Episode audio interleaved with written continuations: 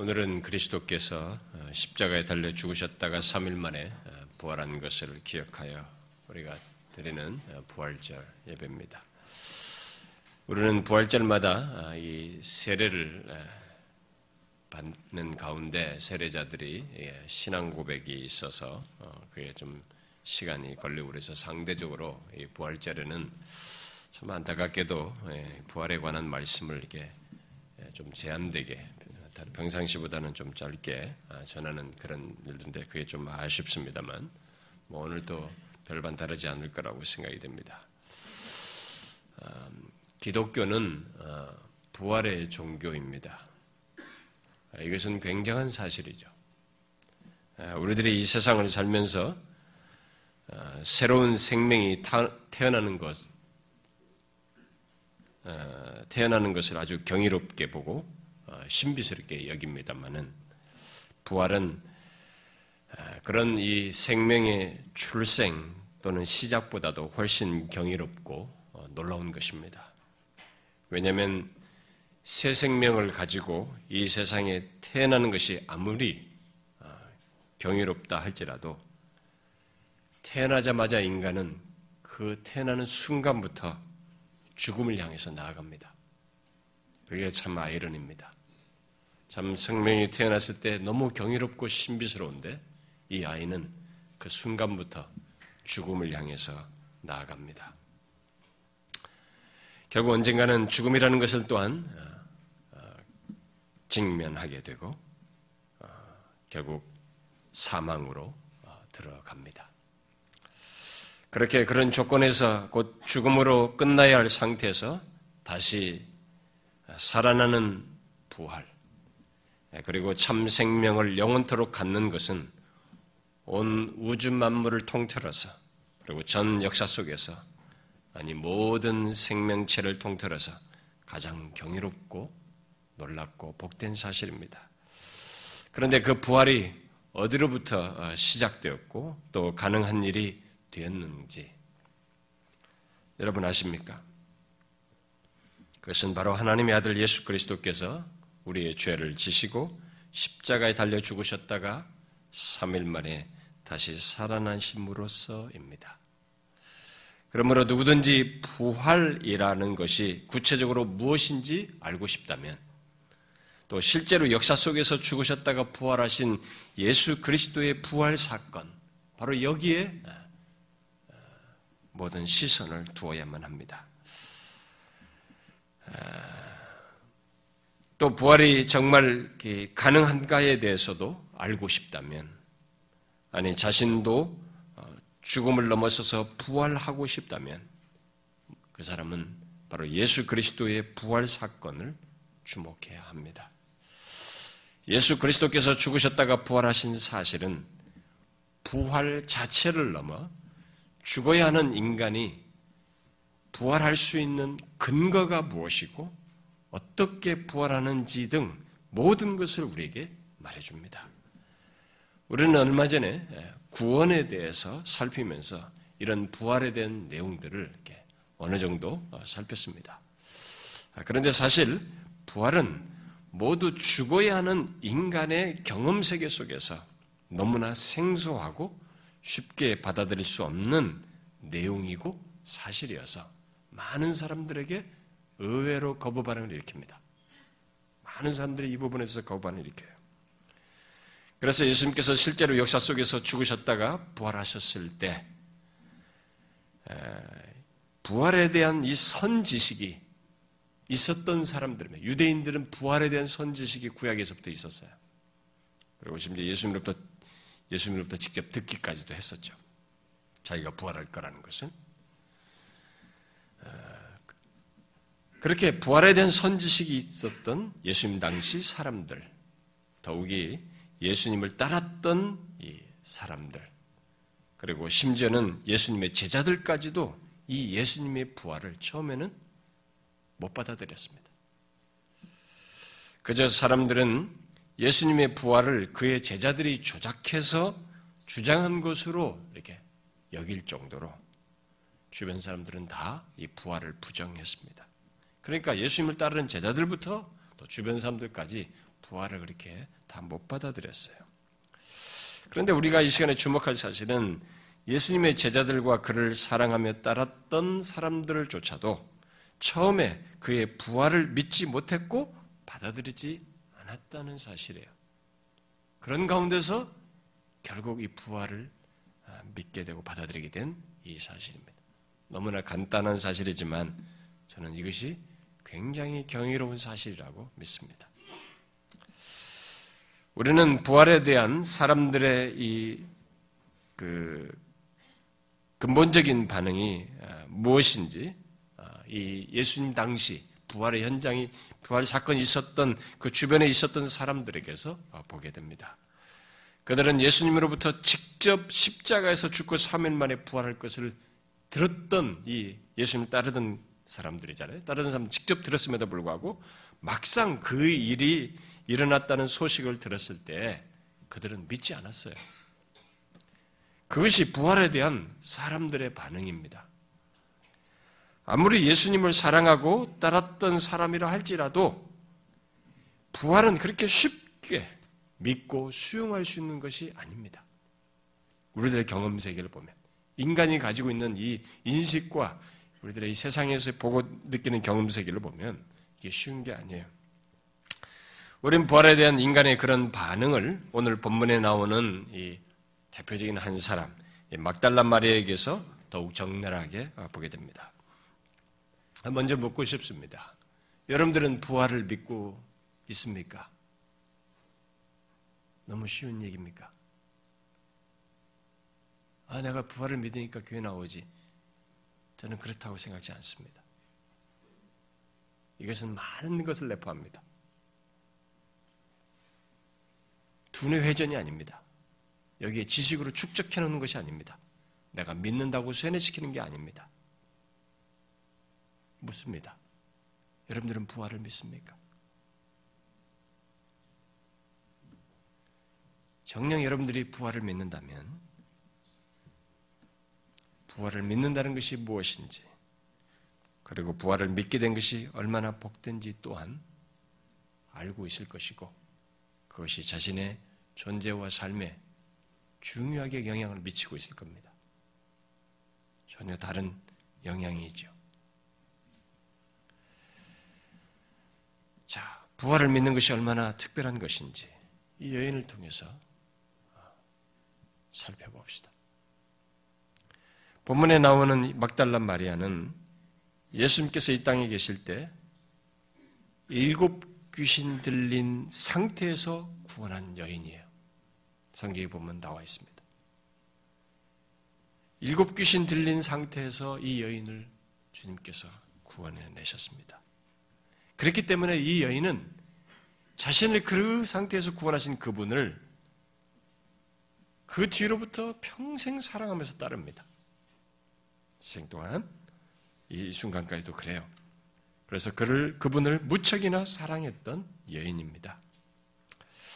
그래서 누가복음을 참조해서 어, 이렇게 말을 하게 되면 처음에 이, 이 무덤에 여러 여인들이 같이 나가 갔었어요. 여러 여인들과 함께 향품을 가지고 새벽에 예수님의 시신이 묻힌 이 무덤으로 갔었는데 이 막달란 마리아는 예수님이 십자가에 달려 죽으신 것을 몹시 슬퍼하면서 아마 다른 여인들과 함께 동행하여서 무덤으로 간 것으로 보입니다. 그리고 그녀의 애정은 그가 죽으셨음에도 불구하고 식지 않았고 남들보다 더 각별했던 것으로 보여집니다. 그래서 그녀는 처음에 그녀와 함께 갔던 다른 여인들이 무덤에서 돌이 옮겨진 걸 보고 어, 다 갔음에도 혼자 남아서 무덤 밖에 서서 울 정도로 예수님에 대한 각별한 마음을 드러낸 것이 오늘 본문 기록이에요. 그녀는 일곱 귀신에 걸려서 지옥 같은 삶을 살고 있던 자기 자신을 자유하게 하신 예수님을 쉽게 포기할 수 없었던 것으로 보여집니다. 예수님은 귀신에 걸려 정상적인 삶을 살지 못했던 자신의 인격을 온전하게 하신 주님, 그리고 구원의 은혜를 주신 그분에 대해서 너무나 특별하고 그야말로 자신의 전부라고 여기며 그분을 사랑했던 것으로 보여요. 그래서 그녀는 예수님에 대한 그런 사랑을 가지고 이 시신이라도 보고자 했고 가져가기를 원했습니다. 그런데 그의 무덤 안에 시신은 없고 흰옷 입은 두 천사가 음, 예수님의 시체가 뉘었던 곳에 앉아 있는 것을 아, 봅니다. 그리고 그녀에게 어찌하여 우느냐라고 어, 예, 말했을 때 그녀는 예수님이 다시 살아나셨, 살아나셨을 것이라는 생각을 조금도 하지 않습니다. 예수님을 그토록 사랑했고 자신에게 특별한 분이요 전부로 여길 정도였지만 이 여인은 무덤이 열리고 예수님의 시신이 없는 것을 보고 이 무덤도 큰 무덤이에요. 이미 다른 성경에 성경이 다른 부분을 비하면 병사들이 다 지키고 있었던 문입니다.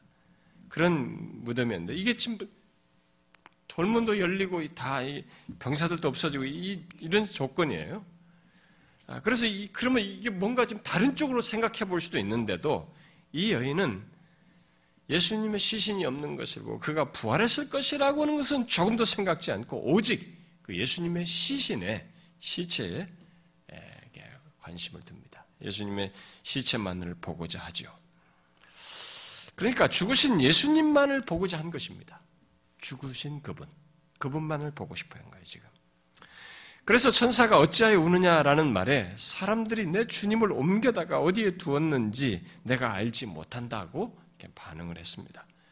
그녀는 주님을 나의 주님이라고 말하면서 주님에 대한 그녀의 사랑을 결국 또한 표현합니다. 그때 뒤에 뭔가 있는 것을 인식했는지 자기 뒤에 서 계신 부활하신 주님을 돌이켜 보게 되지만 그녀는 그분을 알아보지 못합니다. 이것 또한 참 비밀스러운 장면이에요. 왜 뒤에 서 계신 예수님을 알아보지 못했을까요? 부활하신 주님이 죽으시기 전과 달리 영광스럽게 되셔서 그런 것이기도 하겠습니다만은 일단 마리아의 생각 속에 그의 생각 속에는 예수님께서 부활하실 것이라는 생각이나 기대가 전혀 없어요. 전혀 가지고 있지 않았기 때문에 뒤에 선 이가 예수님인 줄을 알지 못하는 것입니다. 여러분, 전혀 신경 안 쓰고 있던 옆에 누가 있어도 이 사람의 관심이 안 갈 수도 있습니다. 그리고 비슷해도 그냥 비슷한지 누군지 관심 안 갈 수도 있어요. 우리들 본데. 어쨌든 여러 가지 정황이 좀, 좀 특별한 상황으로 보여줄 수도 있었지만 일단 이 사람 자신이 그걸 기대를 하진 않고 있어요. 그래서 그분을 못 알아봅니다. 이런 장면은 엠마오로 가는 두 제자가 부활하신 주님을 알아보지 못한 것에서도 우리가 볼 수 있고 또 물고기를 잡으러 갔던 제자들이 그 여러 제자들이 갔음에도 불구하고 예수님을 알아보지 못한 것에서도 볼 수 있습니다. 그들이 모두 부활하신 예수님을 알아보지 못하는 것은 부활하신 예수님의 다른 모습 때문이라고도 말할 수 있지만 일단 그들 모두가 그 예수님의 부활 자체를 이렇게 쉽게 수용을 하는 거예요. 믿지 않고 기대하지 않고 아, 그래서 처음에는 알아보지 못하는 그런 모습을 취합니다. 아, 여러분 부활에 대한 이 사람의 반응이 이렇습니다. 이게 지금 일반적으로 우리가 말해주는 것입니다. 부활에 대한 사람의 반응. 설사 부활에 대한 선 지식이 있는 어, 사람들 그리고 그 자기가 아, 그 대상이 지금 사랑하는 사람임에도 불구하고 그분의 부활을 이렇게 믿지 않을 정도로 부활에 대해서 생소하게 여깁니다. 여기 마리아를 잘 보십시오.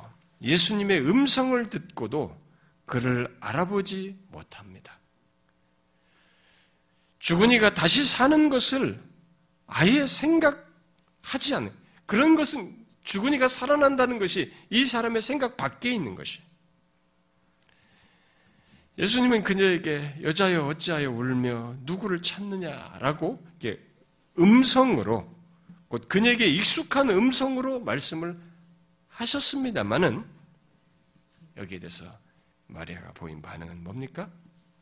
계속 예수님의 시체에 죽어 있는 예수님에게 집착합니다.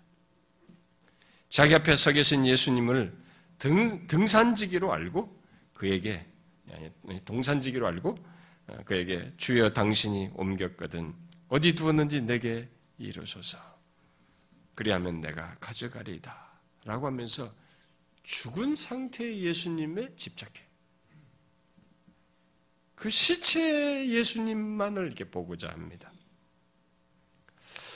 지금 그녀의 머릿속에는 부활에 대한 생각이 또 가능성이 기대 같은 것이 전혀 없어요.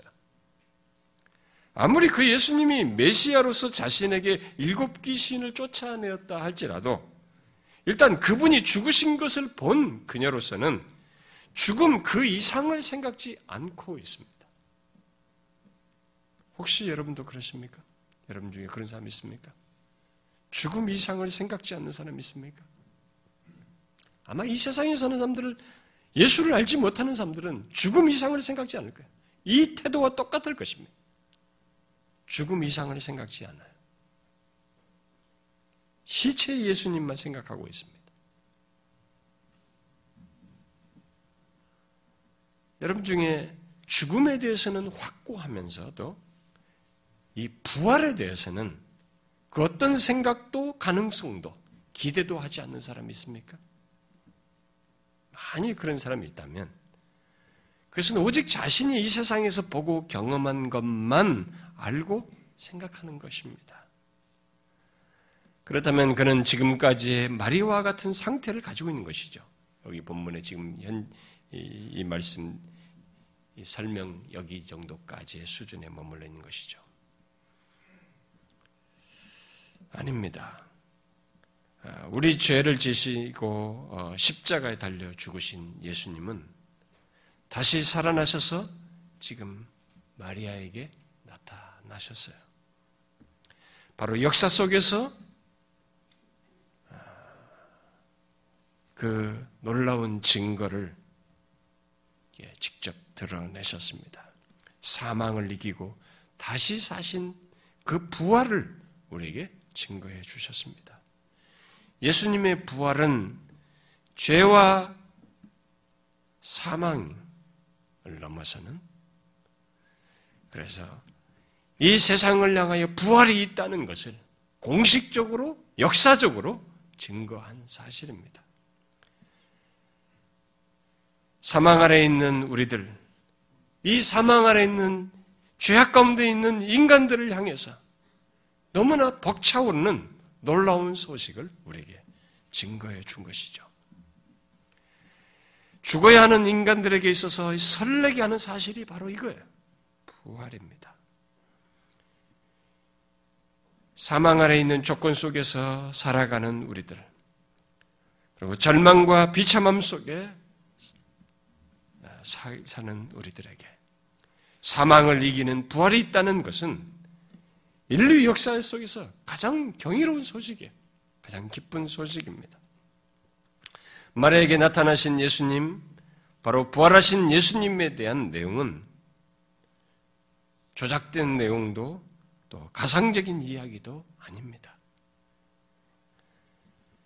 이것은 우리가 본문에서 보다시피 믿지 않고 믿고 싶어 하지 않는 마리아와 제자들에게서 친히 나타내어 보이신 역사적인 사실이에요.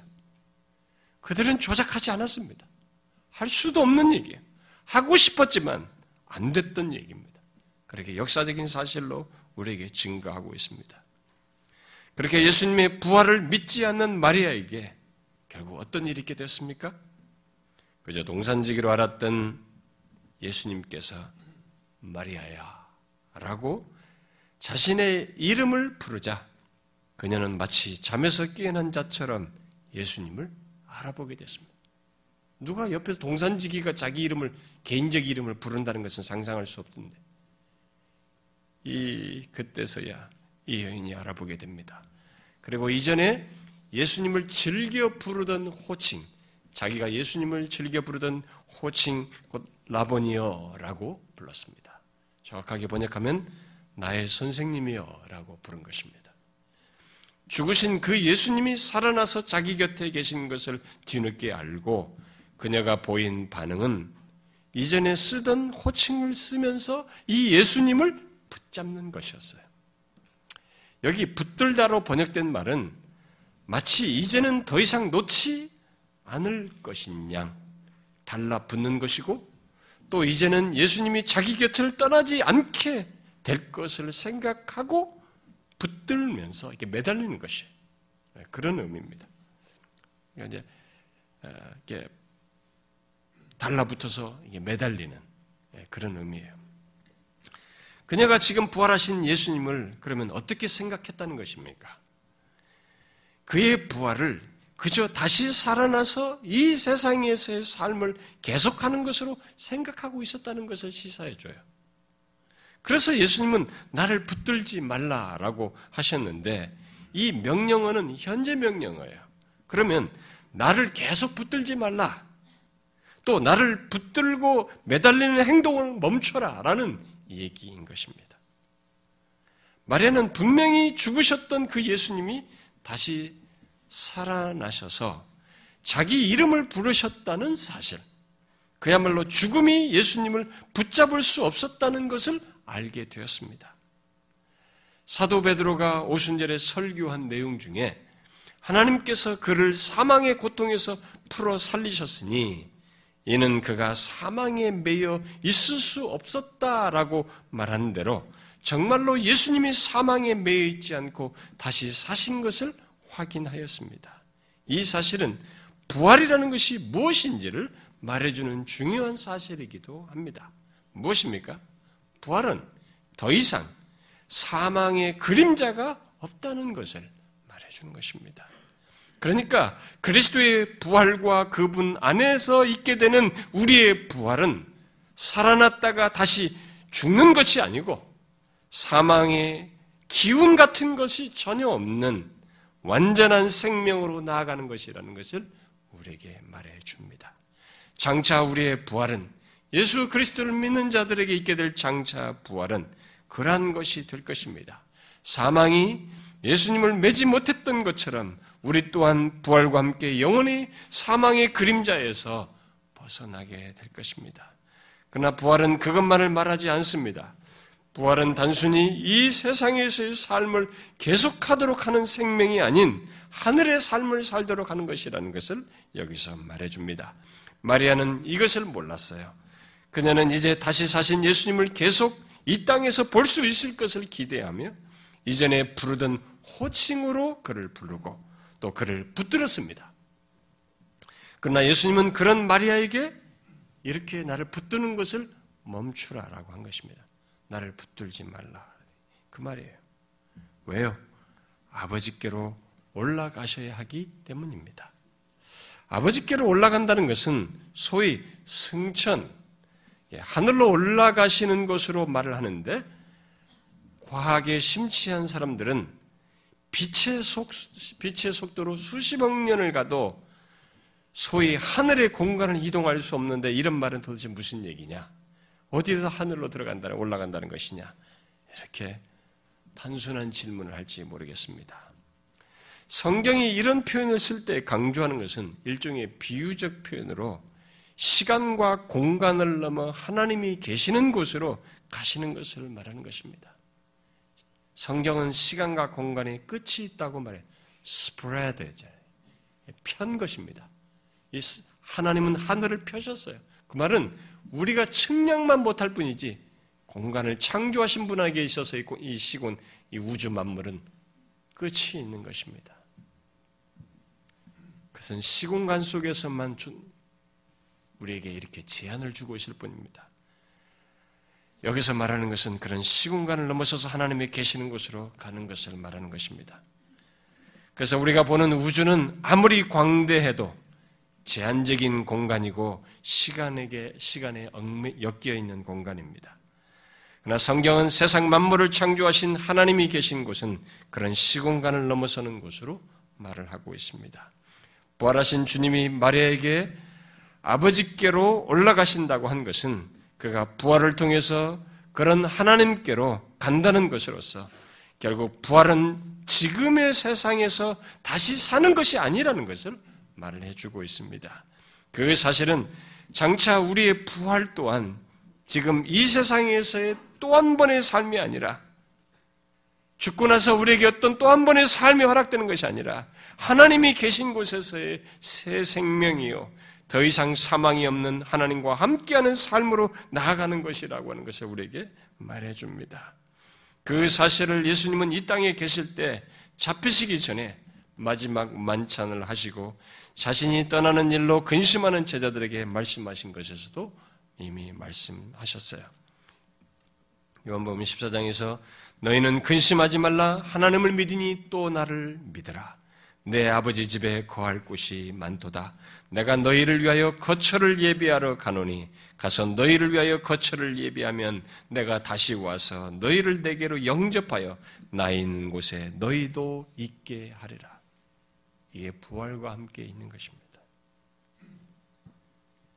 예수님이 올라가신 것으로 표현하는 하나님이 계신 곳에 우리도 이르게 한다는 것을 표현한 것입니다. 여러분 부활이 무엇인지 아시겠습니까? 더 이상 사망의 기운이 없는 삶을 사는 것일 뿐만 아니라 우리 주님께서 올라가신 그 하나님 아버지께서 아버지가 계신 곳에서 그와 함께 삶을 사는 것입니다. 그것이 얼마나 복되고 영광스러운 것인지 여러분 아십니까? 몰라요. 우리는 모릅니다. 그러나 분명한 것은 그 삶은 이 땅에서는 가져보지 못한 삶이요. 이 땅에서는 가질 수 없는 삶입니다. 왜요? 영원하신 하나님과 그분 아래에서의 완전한 조건에서 삶은 삶이기 때문에 그렇습니다. 우리가 사는 현재의 삶의 조건이 어떻습니까? 너무나 불완전합니다. 정말 어떤 때는 이 세상에서 치고 치고 지치면 빨리 떠나고 싶을 정도로 이 세상은 우리에게 불완전을 넘어서서 이 불완전이 사람을 질식시킬 정도예요. 고통스럽고 우리 마음 하나 지키기 어려울 정도로 이 세상의 악은 정말 우리를 이 세상에서 벗어나고 싶게 할 정도로 우리에게는 견디기 힘든 것입니다. 그게 재난이든 질병이든 이런 문제가 아니에요. 우리들 속에 악이 있어서, 죄가 있어서, 관계의 어려움 속에서 겪는 이런 모든 것까지 생각하면 아, 정말 상상할 수 없는 것입니다. 그러나 하나님 아버지께로 하나님 아버지 계신 곳에 사는 것으로 말하는 이것은 그런 것이 존재할 수 없는 삶이에요. 근데 그것은 오직 부활을 통해서만 나아가는 것입니다. 여러분 사망의 그림자가 드리운 이 세상, 언젠가 죽어야 하는 이 세상, 수많은 악과 죄가 있고 시공간의 제약 속에서 늙고 쇠해야 하는 이 세상에서 이런 부활의 삶을 여러분들은 보십니까? 이런 삶을 이것이 예수 그리스도 안에서 그를 믿는 자들에게 예약돼 있고 그가 첫 열매로서 뒤이어서 우리가 얻을 것으로 말씀하신 것을 알고 보십니까? 부활을 알고 믿는 자는 그 복된 장래의 삶을 바라보는 것입니다. 여러분은 어떻습니까? 예수님의 부활을 믿는 자입니까? 그래서 자신의 부활 또한 어떤 것인지 분명히 알고 소망하고 있습니까? 이 세상에서 가장 행복한 자가 누구입니까? 또 누가 가장 불행한 자입니까? 저는 그 갈림길이 부활을 알고 소유한 여부라고 생각해요. 그렇지 않습니까? 누가 가장 불행합니까? 이 땅을 살면서 삶이 비천하고 다양한 이유로 비참함 속에서 살아가는 것입니까? 전쟁과 기근 속에서 시달리고 가정과 사회와 국가 속에서 억압과 폭력과 잔인함에 짓밟히는 그런 삶입니까? 그래요. 우리는 그런 상태에 있는 사람을 불행하다고 말합니다. 너무 질병에 시달리면서 너무 오랫동안 고통하는 것들. 그리고 삶의 환경이 너무 처절한 것에 대해서 우리는 불행하다고 말합니다. 그래서 행복 이야기만 나오면 알러지 반응을 하는 사람들이 있어요. 왜냐면 자신의 삶의 조건 때문에. 강한 부정을 드러내는 사람들이 있습니다. 특별히 누구와의 비교 속에서 행복 얘기만 나오면 거부 반응을 크게 일으키는 사람들이 있습니다. 자기는 여러 가지 현실 속에서 불행하다고 비교적으로 생각하기 때문에 그런 주장을 합니다. 심지어 소위 신앙생활을 하는 신자라고 하는 사람들 안에서도 그런 반응을 하는 사람들이 있습니다. 여러분 중에도 행복에 대해서 이 얘기를 하게 되면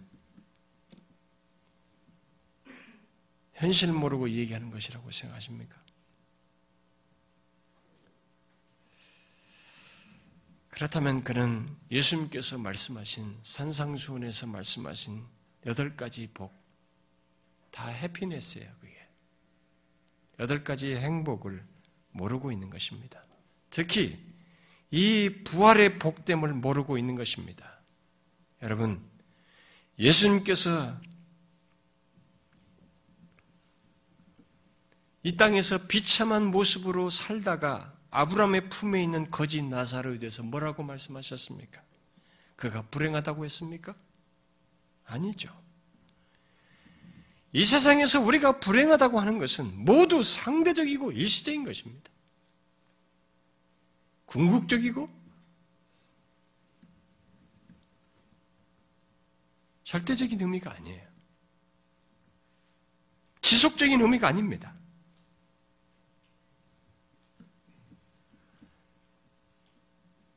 그러면 무엇이 진짜 불행입니까? 거짓 나사로와 대조돼서 나타나는 부자처럼 이 세상에서 모든 것을 다 누리고 소유하여서 사는 사람, 또 항상 좋은 것을 먹으며 살아도 그 모든 것 이후에 하나님이 계신 곳으로 나아가는 부활이 없는 것이에요. 그것이 없는 것입니다. 여러분 자신의 그 어떤 조건을 가지고 말을 하든지, 이 세상에 그 무엇을 가지고 말을 하든지, 만일 예수 그리스도의 부활과 그분 안에서의 부활을 알지 못하고 그런 장래를 지금 가지고 소망하고 있지 않다면 그는 이 세상에서 가장 불행한 자예요. 그게 성경이 말하는 것입니다. 그러나 이 세상에 조건이 어떠해도 설사 몸이 다 쇠하여 아무 쓸모 없는 자가 되어도 또 거지 나사로처럼 모든 사람이 거들떠보지 않고 천시받는다 할지라도 예수 그리스도의 부활과 그분 안에서 자신의 부활을 알고 있는 사람은 이 세상에서 가장 행복한 사람이에요. 멈추어서 생각해 보십시오. 내 앞에 부활이 있고 없고를 한번 생각해 보세요. 그것은 우리의 영혼, 영원한 장래를 보여주는 문제거든요.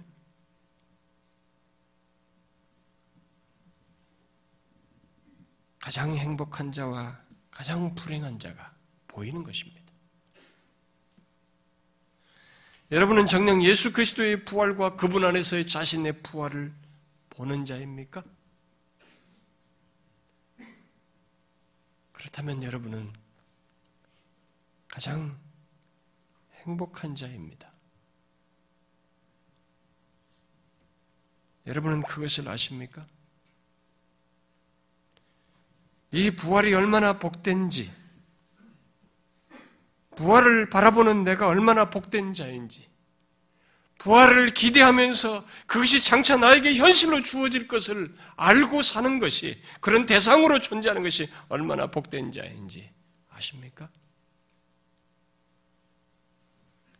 여러분, 예수 믿는 우리 속에는 예수님과 같은 부활이 있어요. 기독교는 바로 이 복된 소식을 말하는 종교인 것입니다. 그래서 예수님께서 마리아에게 무엇을 마침내 말씀하십니까? 너는 내 형제에게 가서 이르되 내가 내 아버지 곧 너희 아버지 내 하나님 곧 너희 하나님께로 올라간다라고 하라. 이 말 듣고 그녀는 그렇게 하죠. 전합니다. 그런데 단순히 예수님이 부활했다는 것을 부활한 사실 자체를 전하라고 하지 않고 부활한 것을 얘기하는 것인데 이 부활을 어떤 식으로 연결해서 전하라고 말하고 있습니까? 야, 내가 어떤 장소에서 올라, 하늘로 올라갈 것이다. 어떤 장소로 모여라. 이런 얘기하고 있습니까?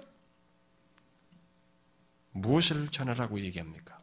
부활을 전하라고 하는 것인데, 이 부활을 전하라는 내용 속에 지금 무엇을 얘기하고 계십니까? 내 아버지, 곧 너희 아버지. 내 하나님, 곧 너희 하나님께로 올라간다라고 전하라고 하십니다. 여러분, 무엇을 강조합니까?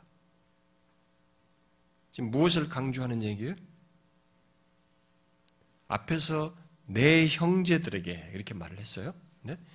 내 형제들의 하나님과의 관계를 말하고 있는 것입니다. 그러니까 예수 그리스도를 믿고 따르는 자들이 하나님과의 관계. 더 정, 정확하게 말하면 자신의 그리스도의 부활 안에서 하나님 아버지와의 하나님 아버지와 갖게 된 관계를 얘기하고 있습니다. 이것을 부활의 소식으로 이 얘기를 하고 있습니다. 이건 놀라운 얘기예요. 그러니까 결국 부활이 없으면 부활의 대상자가 아니면 예수 그리스도 안에서 부활을 소유한 자가 아니면 이 관계를 못 얻는다는 것을 시사해 주고 있는 것입니다. 이것이 부활을 아는 자들에게 증거할 소식이에요. 단순히 예수 그리스도께서 다시 살아나셨다는 것 정도가 아니라 그분의 살아나심 안에서 죄와 사망 아래 있는 우리들이 하나님 아버지와 개인적인 관계, 영원한 관계, 그것도 친밀한 관계를 갖게 된다는 것을 말해주고 있는 것입니다. 바로 예수님께서 하나님을 나의 아버지, 나의 하나님이라고 한 것처럼 말입니다. 예수님께서 그 관계 속에 계신 하나님께 올라가듯이 우리도 장차 그 관계 속에 계신 하나님께로 올라갈 것을 말하고 있는 것입니다. 이 복된 소식을 전하라고 하는 것입니다. 단순히 죽었다 살아난 이 사실 자체를 얘기하지 않아요. 그 속에 담겨져 있는 우리에게 직접적으로 연관된 너무나 놀라운 사실을 전하라고 말하고 있습니다. 우리가 전할 소식은 이것입니다. 죄악된 인간, 유한한 인간들인 우리들이 하나님을 나의 아버지요, 나의 하나님이신 것을 이 땅에서부터 가질 뿐만 아니라 부활을 통해서 그 관계 속에 계신 하나님께로 올라간다는 것입니다. 그런 복된 구원을 얻는다는 것입니다. 예수님께서 마리아에게 전하라고 한 이 복된 소식을 우리도 같은 맥락에서 이것을 내 자신에게서도 이 소식으로 알고 있, 어야할 것이고 그렇게 알고 있는데도 무례할 뿐만 아니라 우리도 이 소식을 다른 사람에게 전해야 합니다. 문제는 전할 만큼 이렇게 예수님께서 말씀하시는 이 놀라운 사실로서 이 부활을 본인이 알고 있는가 하는 것이. 이런 부활에 대한 성경이 말하는 내용을 자신이 알고 이렇게 믿고 소유하고 있는가 하는 것입니다. 그 사람이 이것을 잘 전할 수 있을 거예요. 전하지 않을 수 없을 것입니다. 그래서 제가 초두에 물은 것입니다. 전할 수 있을 정도의 내용으로 이 부활을 알고 있느냐는 것입니다. 예수 그리스도의 부활 안에서 우리는 영원하신 하나님, 그분과의 영원한 관계로 나아가는데 이 땅에서부터 개인적인 관계를 갖게 됩니다. 나의 하나님, 나의 아버지예요. 그런 관계 속에서 하나님이 계신 곳으로 잇대어 나아갈 것입니다. 이게 부활을 통해서만 예수 그리스도의 부활 안에서만 가능한 일입니다. 예수를 믿는 신자에게 놀라운 사실은 바로 이거예요. 이 땅에서 죄 중에 죽을 인간에게 가장 기쁘고 복된 소식이 바로 이것입니다. 마리아가 부활을 쉽게 받아들이지 못했듯이 분명히 우리가 부활의 복음을 전하면 사람들도 처음에는 거부 반응을 일으킬 것입니다. 그러나 사도 베드로가 그리스도의 죽으심과 함께 부활하신 그리스도를 전했을 때 성령께서 각 사람의 마음을 여셨듯이 누군가의 마음을 여셔서 그들은 이 부활의 복을 얻게 될 것입니다.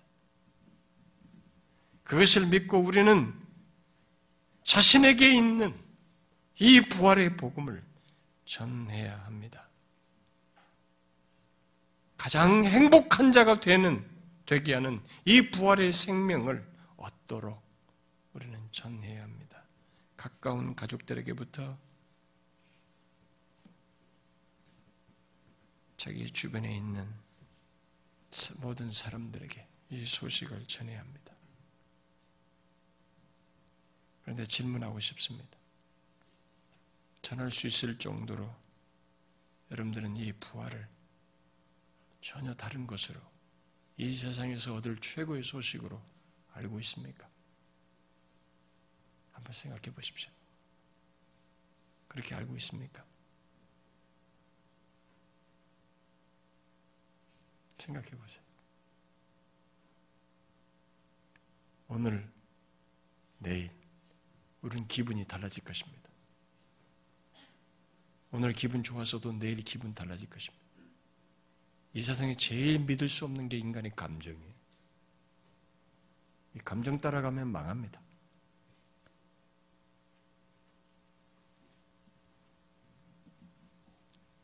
여러분, 그런 조건에서도 여러분들에게 자신의 존재와 삶의 모든 여건 속에서 자기를 가장 행복한 이유가 되게 하는 그리스도의 죽으심과 그 죽으심 이후에 있게 된 이 부활을 여러분들은 굳건히 믿고 의지하며 바라보고 있습니까? 그리스도의 부활 안에서 영원하신 하나님이 나의 하나님이요 나의 아버지신 것을 지금부터 소유하여 그분이 계신 곳으로 잇대어 나간다는 것 그런 존재라는 것을 알고 살아가느냐는 것입니다. 그게 안 된 사람은 이 부활의 복음을 자기에게 먼저 전해야 될 겁니다. 원래 복음은 다른 사람에게 전하기 전에 자기에게 먼저 전하는 것이에요. 자기 상태가 엉망이기 때문에 자기가 이 복음을 못 받아들일 정도로 복음이 있어도 자기만큼은 못 받아들인 자처럼 살아가기 때문에 오늘 힘든 것 때문에 내일 또 다시 기분이 다운된 것 때문에 이 복음이 자기에게 너무 무력하기 때문에 이 사람은 이 복음을 자기에게 전해야 될 것입니다. 내가 믿는 예수 그리스도 안에서 좋다, 힘들다, 어렵다, 어떤 것이 있다 할지라도 이게 나에게 얼마나 가겠어요? 나에게는 부활이 있는 것입니다. 이 세상의 모든 것을 사망의 기운이 완전히 사라지는 이 악의 기운이 완전히 사라지는 부활이 그리스도 안에서 우리에게 있는 것입니다. 이게 기독교예요. 이것을 알기 전까지는, 이걸 믿기 전까지는 기독교를 한다고 할 수가 없습니다.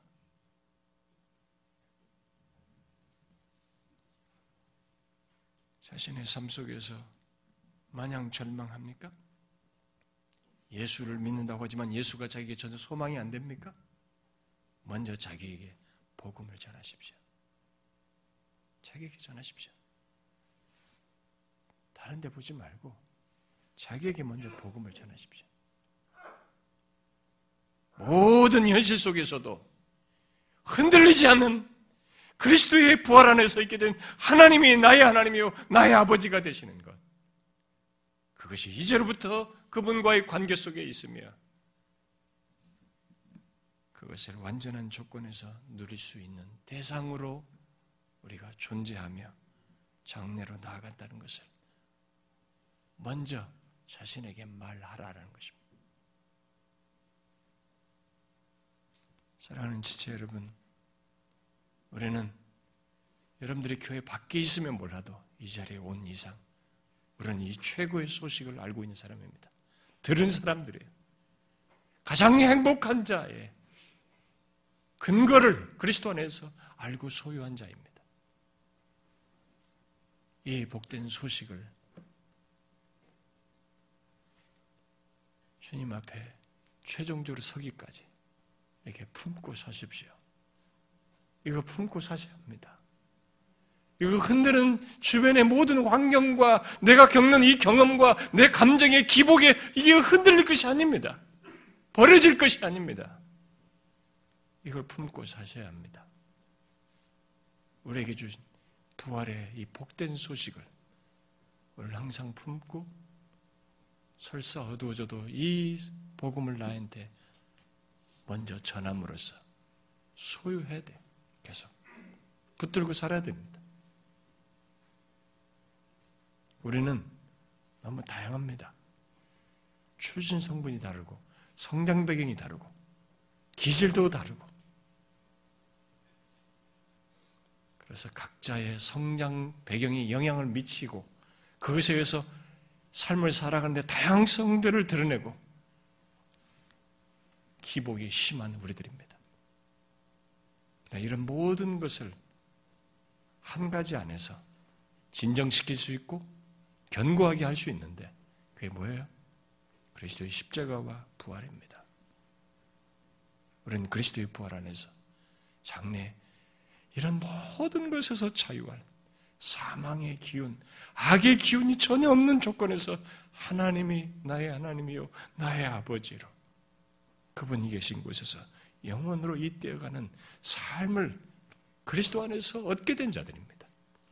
이 부활의 복음을 계속 흔들릴 수 없는 이것을 우리에게 선언하면서 전하면서 그 기복스러운 우리를 이겨나가면서 살아야 되는 거죠. 사랑하는 지체 여러분, 여러분들이 어떤 조건에 있든지 이 부활의 복음을 붙드십시오. 오늘 주님이 말씀하신 이것이 우리에게 주신 소식입니다. 기도합시다.